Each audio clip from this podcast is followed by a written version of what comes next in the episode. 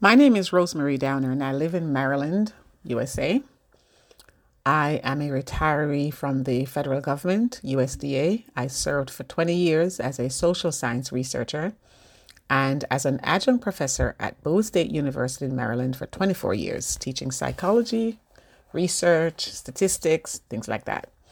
I retired in December 2019 and since then have been doing um, nonfiction, writing nonfiction Christian books and publishing them for myself, well, self publishing. Um, also, doing some um, consulting as a researcher and an evaluator. My goal is to start a podcast soon in 2022. The idea have, I have for my podcast is to teach the Word of God from a practical perspective I want to explain scriptures so that the hearers can understand the scriptures and know how to walk out the scriptures. Many Christians hear the word but don't fully understand it and really don't know how to apply those words to their lives to walk them out. Many preach them but don't live them. Many even teach them and don't live them. So I want to really make the word palatable understandable and practical, be it for new believers, unbelievers, or longtime believers. The name I have for the podcast is All Things Faith Walk. And I want to create a logo, a picture that is a Bible with Holy Bible written on it with feet, as if the Bible is walking, depicting walking out the word. So, this podcast will be for believers who want to go deeper with the Lord, who are serious about walking with the Lord, or even non believers who want to understand what the Word of God is saying. The podcast will benefit believers and unbelievers alike. New believers, long-time believers, it really doesn't matter. If a person have an interest in the Lord, this podcast can benefit them.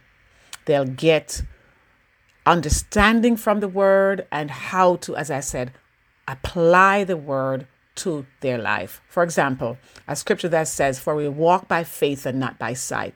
Exactly what does that mean? a podcast episode will, would explain practically, applicably, what it means to walk by faith and not by sight.